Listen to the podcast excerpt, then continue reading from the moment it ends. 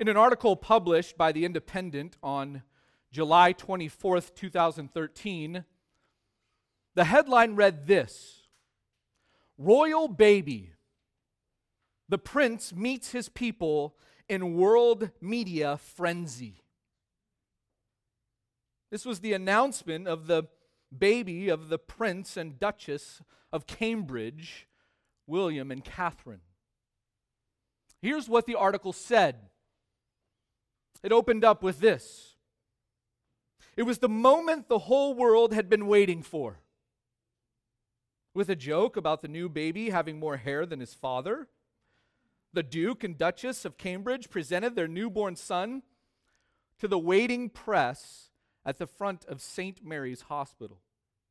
The royal couple posed for the pictures, waving and smiling at the cheering well wishers from the steps of the Lindo wing. The Duchess held her son first, and the couple looked relaxed and smiled broadly as the world's media captured the moment.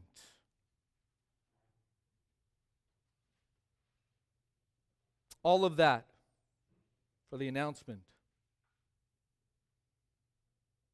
of a prince born to William and Catherine. But it was 2,000 years ago that a baby, infinitely more eminent, infinitely more royal, and infinitely more glorious, came into the world. Only his announcement wasn't global. There wasn't some kind of media frenzy trying to capture the moment. There weren't well wishers smiling and cheering at his birth. No, this baby came to earth in humble means by humble people. Not born of a royal family in a palace, although he was the king of kings. Not born of wealth and prosperity, although he owned the entire world and not born of anyone popular or prestigious, although everyone will know who he is because every knee will bow and every tongue will confess that Jesus Christ is Lord. You see, this king came to the earth in humble means and by humble people. And that's what we saw last week and what we're going to look at this morning as we're again focusing on the humility of Christmas. Last week we saw Zacharias and Elizabeth, and we saw how God used this humble couple to birth John the Baptist, who was the forerunner for the Messiah. Zacharias and Elizabeth were a humble couple. They walked rightly before God out of a heart of love for Him. And they were living in a time in Israel's history when re- Israel's religious system was all about self righteousness and prideful people who thought that their good works were going to get them to heaven. Zacharias and Elizabeth knew that their good works couldn't get them to heaven, but only faith in God who was going to send the Messiah. They knew that salvation was by faith alone. And at this time, for 400 years in Israel's history, up to this point, God had been silent. God was silent with Israel. There was no new revelation that was given to the Israelites for 400 years up to this point. In fact, it was during this time that Israel had turned their backs on God. As a nation, they were an apostate nation. They had created a works based system there in Israel. And yet, it was in the midst of this terrible time in Israel's religious history that God saw the humility of this couple who had true saving faith in Him. God began to speak again to Israel. And he sent the angel Gabriel to speak to Zacharias and give new revelation that he and his barren wife Elizabeth were going to have a son. God began to speak again to Israel, to this couple, Zacharias and Elizabeth. But it wasn't just this humble couple that God used during this time in redemptive history. there was another humble couple. This couple was similar to Zacharias and Elizabeth in that they were not a part of a royal family. They weren't some big shots or well known in the land of Israel. They were a couple of no names, poor, insignificant. They were humble teenagers in Israel who truly worshiped God. Not just with some outward rituals like the religious people around them, but with a humble and contrite heart. And it was these people whom God used to bring forth the Messiah into the world. This couple was Joseph and Mary. Last week we saw the humility of Zacharias as we saw the humble barren couple. And this morning I want us to focus our attention on Joseph and Mary and what we're going to call the humble betrothed couple. The humble betrothed couple. Another humble couple in the land of Israel whom God is going to use in redemptive history. And so, if you haven't already, I would encourage you to open your Bibles to Luke chapter 1. And let me begin reading in verse 26. Luke chapter 1 and verse 26. Now, in the sixth month, the angel Gabriel was sent from God to a city in Galilee called Nazareth to a virgin engaged to a man whose name was Joseph of the descendants of David, and the virgin's name was Mary. Now, notice that Luke tells us that this is happening in the sixth month. And we would ask the sixth month of what? What are you talking about here, Luke? Well, this is the sixth month of Elizabeth's pregnancy. Elizabeth has been pregnant for six months up to this point. Elizabeth, she was old in her age. She had been barren her whole life, and she's now pregnant with a son, John the Baptist. Now, if we were Jews back in these days, in Luke's day, and we were reading this text here before us with an understanding of what life was like back in these days, this would have caused us to stop and wonder why God would choose to use such insignificant means to bring forth the most important person in all of history. In fact, as we work our way through this text, I want to show you how God used humble means and humble people to bring his humble son into this world. And so we'll begin here with our first point. Notice first the humble place the humble place. Luke tells us that God sent Gabriel, notice what he says there, to a city in Galilee called Nazareth. Now, if you're reading out of the, the NASB, as I am here, and a few other translations, you'll see that the Greek word there is polis, and they've translated it as city. City. But many other translations have translated it as town or village which is more like what Nazareth was like. It's not wrong to translate this word as city, but understanding a little bit about Nazareth, we would call this place more of a town or a village. In fact, Nazareth was a small town with just a few hundred people living in it.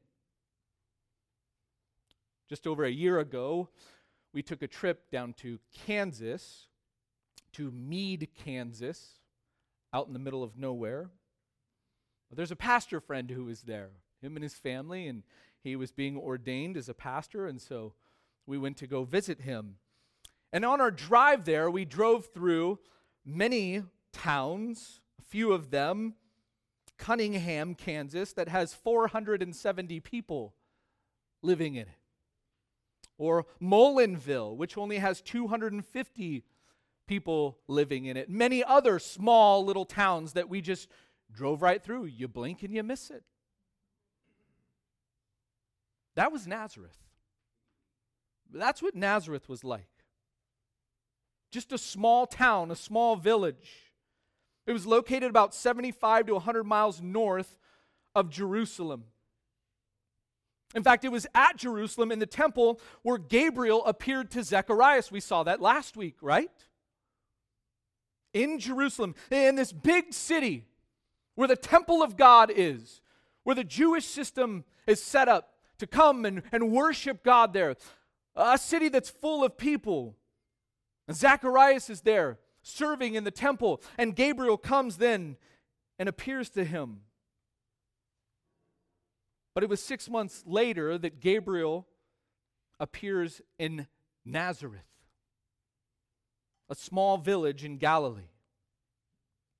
Now, this town was so insignificant that in John chapter 1, after Philip had met Jesus, he went and told Nathanael and said this We have found him of whom Moses and the law and also the prophets wrote, Jesus of Nazareth, the son of Joseph.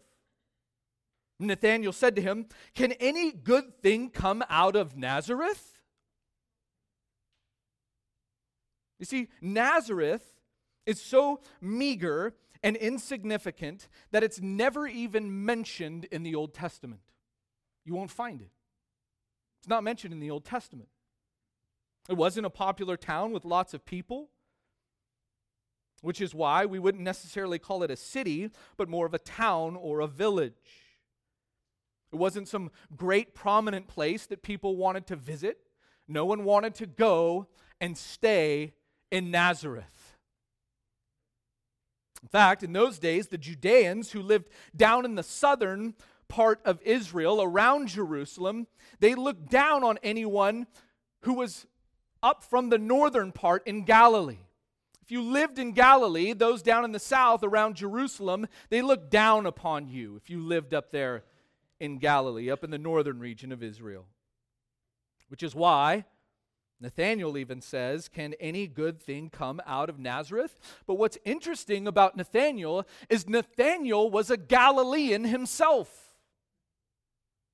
So even as a Galilean who's looked down upon by those down in the southern region of Israel, even this Galilean knew how insignificant and unimportant Nazareth was. Just a little town and yet, this is the town where Mary and Joseph lived in a humble, lowly town called Nazareth. And so that's the humble place. Let's look next at the humble people. The humble people. Who was it that God chose to use during this time in redemptive history? Well, notice what it says in verse 27 that Luke tells us Mary was engaged to a man whose name was Joseph of the descendants of David. Now we should pause right here and ask this question Who was Joseph? Who was this man? Well, Luke tells us here a little bit about him. He tells us that he was of the descendants of David, which means that he is in the kingly line. He's not royal family in the sense that he's living in a palace at this time. He's not living in Jerusalem around the temple, but he is in the kingly line. He's a descendant of David. And therefore, as the adoptive father of Jesus, this means that Jesus was a part of David's lineage, a kingly line. And that means that Jesus has the legal right to rule and reign on the throne of David, being the fulfillment of the Davidic covenant given in 2 Samuel 7, the covenant that God gave to David that somebody would sit on his throne and rule and reign forever. Who is the fulfillment of that covenant? It's Jesus Christ. You see, in, in Israel, everyone knew who David was. They all know, that, knew that David was the greatest king ever in the history of Israel. But who was Joseph? Who's this guy? Who is this man Joseph that, that Luke mentions here? Well, Matthew tells us a little bit more about Joseph. Matthew, in Matthew 119, he tells us that Joseph was a righteous man. Just as Zacharias and Elizabeth were righteous, not because of their own works, but because of their faith in God and the Messiah who was to come, the same is true of Joseph. He was a righteous man. Matthew also tells us a little bit more about Joseph in Matthew 13 55, but Matthew doesn't tell us that Joseph was a king. He doesn't tell us that he was someone significant in Israel. Instead, Matthew tells us that Joseph was a carpenter. A carpenter. A worker of wood who lived in Nazareth. Just a normal guy like the rest of the people in Nazareth. No one significant, no one special, just your average carpenter.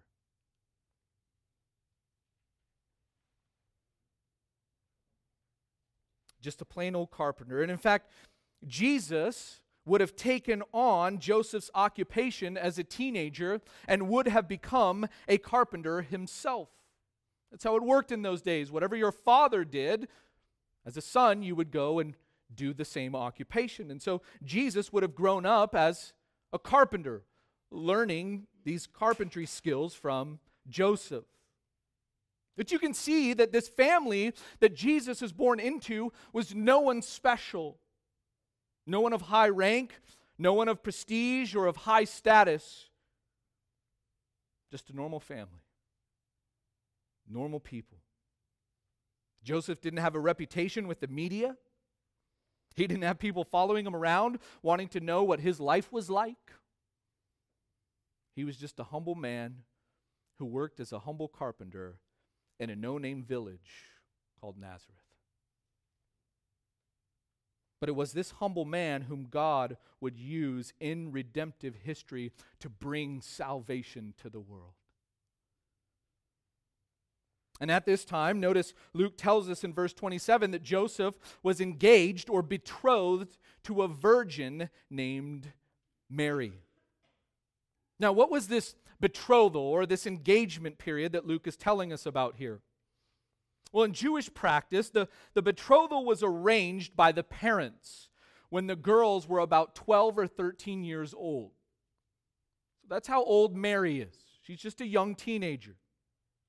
The betrothal period lasted about one year, and then the man and woman were married at the end of that one year betrothal period.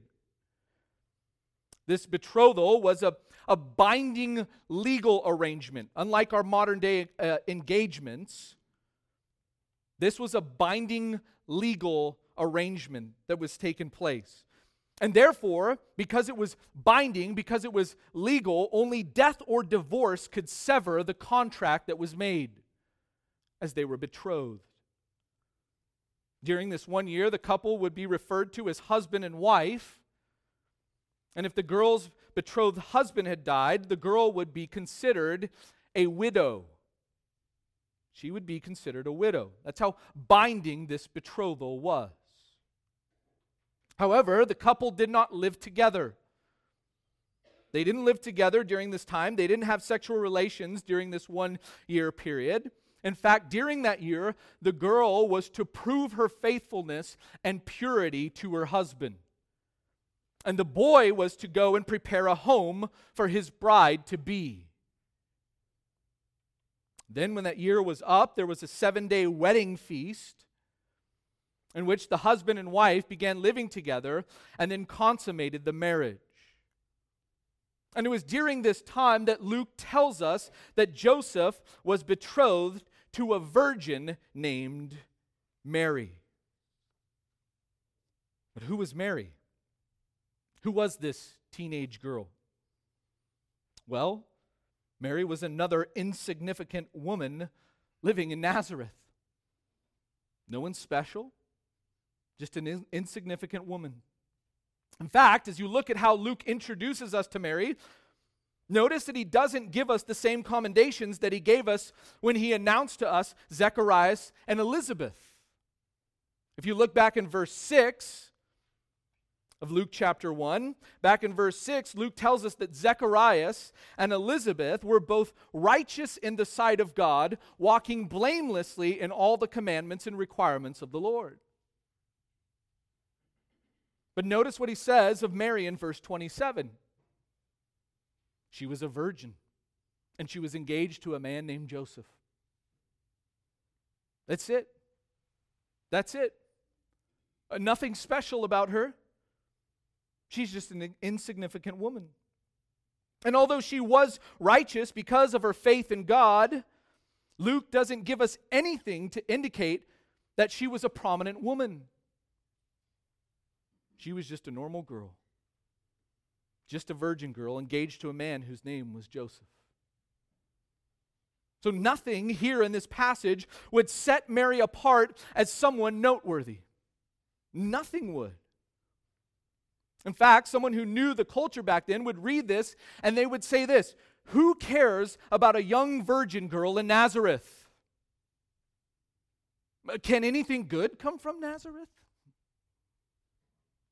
Who cares about her? Well, God does. God cares about her. And he's going to use this humble woman in a very significant way because she has been chosen to bear the Messiah. She's been chosen by God. Now, how do we know that Mary was humble? I mean, she doesn't have the same commendation as Zacharias or Elizabeth, or even of Joseph as being a righteous woman. Luke doesn't give us a full description of her here. So, how do we know that she was humble? Well, look over at verse 46 of Luke chapter 1. Verse 46. This is Mary's Magnificat. We call this the Magnificat because in Latin, the first word in the song of Mary's is the word Magnificat, which means to magnify or to exalt. And Mary is singing out here a song to magnify or exalt the Lord. And that's why we call it Mary's Magnificat. And notice what she says there in verse 46. She says, My soul exalts the Lord and my spirit is rejoiced in God my Savior. For he has had regard for the humble state of his bondslave. For behold, from this time on, all generations will count me blessed. You see, Mary did not see herself as someone important. She didn't see herself as important. In fact, she saw herself as what? As a bondslave of God literally a slave of God. That's how she saw herself. In fact, that's the word that she uses there. In the Greek, that's the word, the word bondslave there is the word doule, which is the feminine form of the word meaning slave. She simply saw herself as a slave of God. And even back in verse 38, she says, Behold, the bond slave of the Lord, may it be done to me according to your word. She's a slave of God. She didn't see herself as some important woman that God should use. Instead, she saw herself as an insignificant woman ready to be used in any way that God pleased. And she expresses in verse 47 and 48 her wonder and amazement that God would choose to bless her and use her so that he could bring about salvation for his people. Notice what she says there. My spirit has rejoiced in God my Savior, for he has had regard for the humble state of his bondslave. For behold, from this time on, all generations will count me blessed. She's in wonder, she's in amazement that God would choose to use this humble girl. You see, socially, she was an unimportant village girl from Nazareth. That's all she was. She wasn't anyone special. She was betrothed to a common man named Joseph, just an ordinary, humble woman who wanted to be used by her master in any way that he saw fit. Spiritually, she showed her humility and that she knew that she was a sinner who needed the grace and mercy of God to save her. How do we know that? Look at what she says in verse 47. Notice what she says there. She says, And my spirit has rejoiced in God, my what? Savior. And God, my Savior. You see, Mary had a high view of God and a low view of self. A high view of God and a low view of self. She was aware of her utter unworthiness to be used by God. but she also understood God's marvelous mercy and grace that he shows toward humble sinners just like she was. And it was this humble woman that God chose to use in redemptive history to birth the Messiah. And so that's the humble place and the humble people, Joseph and Mary. Let's look now at the culmination of the humility of Christmas as we look now at the humble person. The humble person. In fact, take your Bibles and turn over to Philippians chapter 2. Philippians chapter 2. We have for months now been working our way through Philippians and even Philippians chapter 2, I must admit.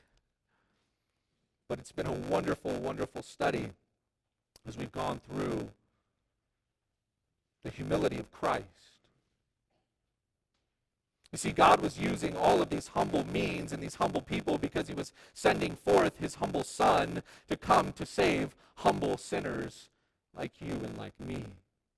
And we see the humility of Christ in many ways in Philippians chapter 2. In fact, look at verse 8 and notice what Paul tells us there in verse 8.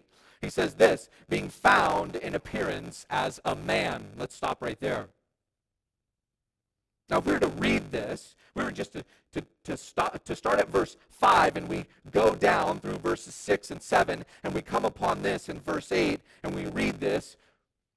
If we understand the context here and what Paul is talking about, when we come to this point right here in verse 8, this should shock us. This should shock us. Because back up in verse 6, we read of Christ who, although he existed in the form of God, what Paul is telling us in verse 6 is that from all eternity, from all of eternity past, Jesus Christ, the second person of the Trinity, existed as God. He is, and he's always been God In fact, Colossians 1.15 tells us he is the image of the invisible God, the firstborn of all creation. For by him all things were created, both in the heavens and on the earth, visible and invisible, whether thrones or dominions or rulers or authorities, all things have been created through him and for him. And then John tells us in John 1 1, in the beginning was the Word, and the Word was with God, and the Word was God. He was in the beginning with God. All things came into being through him. And apart from him, nothing came into being that has come into being. What is the scripture declaring to us here? That Jesus is the creator God. He is the creator God. He is the God who created all things at the beginning with the Father and the Spirit. And yet, as the creator, he became a man. He became a man, and he put on flesh, and he became one of us. Charles Spurgeon says, quote, A great marvel is the incarnation that the eternal God should take into union with himself our human nature and should be born at Bethlehem and live at Nazareth and die at Calvary on our behalf. He was the creator, and we see him here on earth as a creature, the creator who made heaven and earth, without whom was not anything made that was made, and yet he lies in the virgin's womb. He's born, and he's cradled where the horned oxen feed. The creator is also a creature. The Son of God is the Son of Man. End quote. the creator of the universe, was born of the Virgin Mary on that Christmas morning and lived as one of us. God, who is God of all eternity, took upon himself flesh and he lived as one of us. The creator of the universe was born as a baby and became dependent upon sinners like Mary and Joseph. And as a child, he submitted himself to the care of this humble yet sinful couple. The God of all creation did that. He humbled himself, and he did that. Listen, church, there can be no greater act of humility than that, than what Jesus did for us. For God to become man is the greatest act of humility ever. He went from being on the highest throne in all of the universe to a sin cursed world, to live with sinful people like you and me. As a man, he put himself under the same restrictions that you and I have because of the fall. The God of the universe, creator of the universe, put himself under the same restrictions that you and I have because of the fall. Think about this. Although he was completely perfect, he still felt the results of the fall. As a man, he became hungry.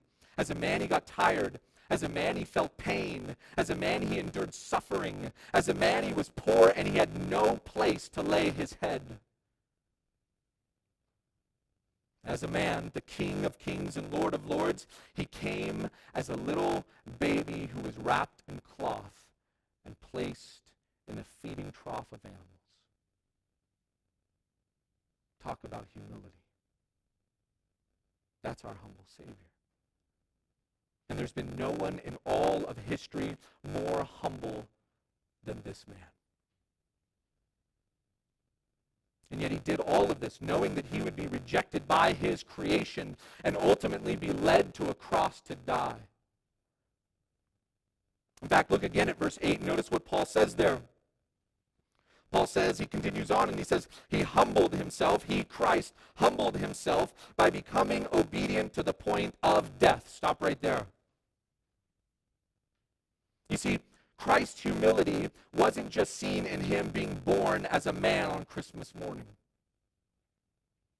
His humility didn't just stop by him taking on flesh and becoming a man. His humility didn't just stop after he laid his head to rest in that manger. But his humility continued to be displayed in what he did as a man. And what did he do? Notice what Paul tells us here. He became obedient. He became obedient. Jesus didn't stop being humble after he left the manger but he would continue to grow as a boy and as a man, and he was always obedient to the will of his father. Whatever it was that his father desired for him to do, he was always completely obedient to the will of his father. As a man, he submitted himself to the will of the Father, and he did whatever it was that the Father desired for him to do. He put himself under the law of God. As a man, he put himself under the law of God, and he was the only one who could completely obey the law of God. And yet he did it as a man. One commentator says, There is no humility like obedience. There is no humility like obedience. Why would he say that? Because obedience comes from a humble attitude that says, I will do whatever it is that you command me to do. And that's why Jesus was able to say in John 8 29, I always do the things that are pleasing to him, that is to the Father. I always do the things that are pleasing to him. That was Christ. That was his heart, a humble, obedient heart. His mind was set entirely on God's interests, not on man's interests, and not even on his own interests, but completely on the Father's interests. And with an attitude of humility, Christ always obeyed the Father. But notice Paul doesn't stop by saying he just became obedient. But notice what he says there in verse 8. He became obedient to the point of what? Death to the point of death. The perfect God man put on flesh and felt the ultimate effect of the fall death. But he didn't die of old age. He didn't die of an accident. He didn't die from some illness. his death was like no other man's death. Because his death was a sacrifice for sinners like you and me. It was willing, a willing death. It was purposeful, a purposeful death. No one forced him to die. No one forced Jesus to die, but he went on his own initiative as the sacrifice for sinners who trust in him. And listen, his death wasn't just any old death, but it was the most humiliating death that anyone could ever die. Notice Paul tells us the, at the end of verse 8, he says, even death on a what? On a cross. Death on a cross. You see, we like to honor the cross, rightfully so, right? We love to honor the cross. We put crosses on our necklaces. We put crosses on our earrings. We put crosses up on our walls in our, in our homes, our offices. We put crosses up on the walls of the church. And we honor the cross because of who went to the cross. But that's not how the cross was seen in Jesus' day. No one would take a cross and wear it on their neck. No one would take a cross and put it up in their home. Because for Jews in those days, the cross was not only the most torturous of deaths, but it was the most shameful and humiliating way that anyone could die. And listen to this. Although the Jews had it out for Jesus, and the Romans nailed Jesus to the cross, they didn't force him to go to the cross. No one forced him to go to the cross. But Jesus went willingly to the cross and gave up his life for sinners. You see, no one took his life from him. The Jews didn't take his life and the Romans didn't take his life. But he willingly and humbly gave up his life as a sacrifice to save sinners like us. In fact, let me show you this. Turn over to John chapter 10. John chapter 10. This is the great passage that we know of the Good Shepherd. Jesus being our Good Shepherd. And in John chapter 10 and verse 11, Jesus says this. He says, I am the good shepherd, and the good shepherd lays down his life for who? For the sheep. Then in verse 14, he says, I am the good shepherd, and I know my own, and my own know me. Even as the Father knows me, and I know the Father, and I lay down my life for who? For the sheep. And then notice what he says in verse 17. For this reason the Father loves me because I lay down my life so that I may take it again. No one has taken it away from me, but I lay it down on my own initiative. I have authority to lay it down, and I have authority to take it up again. This commandment I received from my Father. What is Christ telling us here? Did they take his life from him? No. What did he do? He willingly laid it down for his sheep. He laid it down for us. Christ willingly and humbly laid down his life as the sacrifice for sinners when he went to that cross.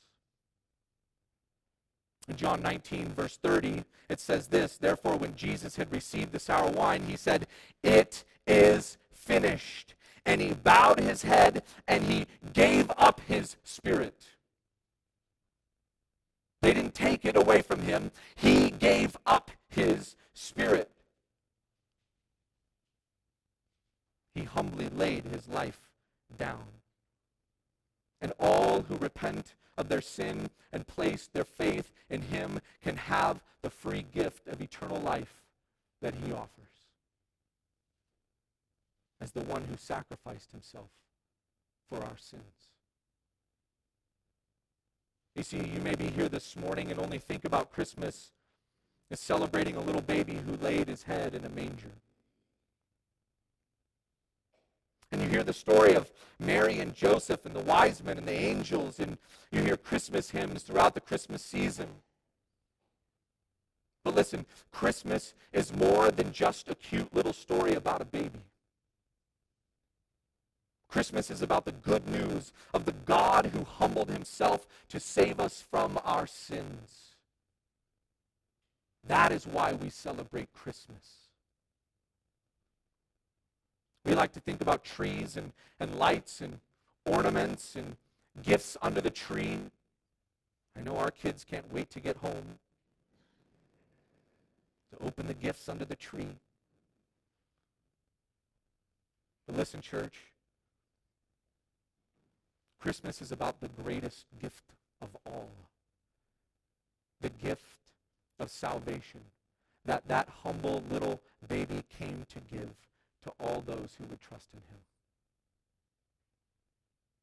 The true meaning of Christmas is about the humble Savior, the God of all creation, who came down to earth as a humble little baby so that he could humbly obey his Father and then humbly go to a cross and make the sacrifice for sins, a sacrifice that none of us could make to pay for our sins. You see, the Bible says that all have sinned and fallen short of the glory of God. Every one of us has sinned against a holy and righteous God, an eternal God, a God who is holy and just and infinite. And we have sinned against an infinite God, and therefore our sin deserves an infinite payment. But Christ came and he took upon himself flesh and became one of us. And he willingly and humbly went to a cross to make the payment for us, a payment that none of us could make. And he laid his life down.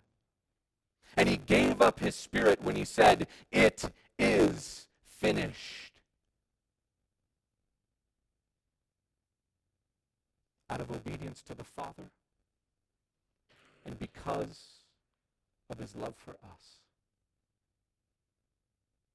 And if you're here this morning and you don't know this Jesus, this Jesus that I'm talking about here, that is revealed to us in his word, I urge you to repent of your sin and put your faith in Jesus Christ alone for the forgiveness of your sins. And you can have the free gift of eternal life that he offers. The greatest gift that anyone could get on a Christmas morning. The gift of eternal life.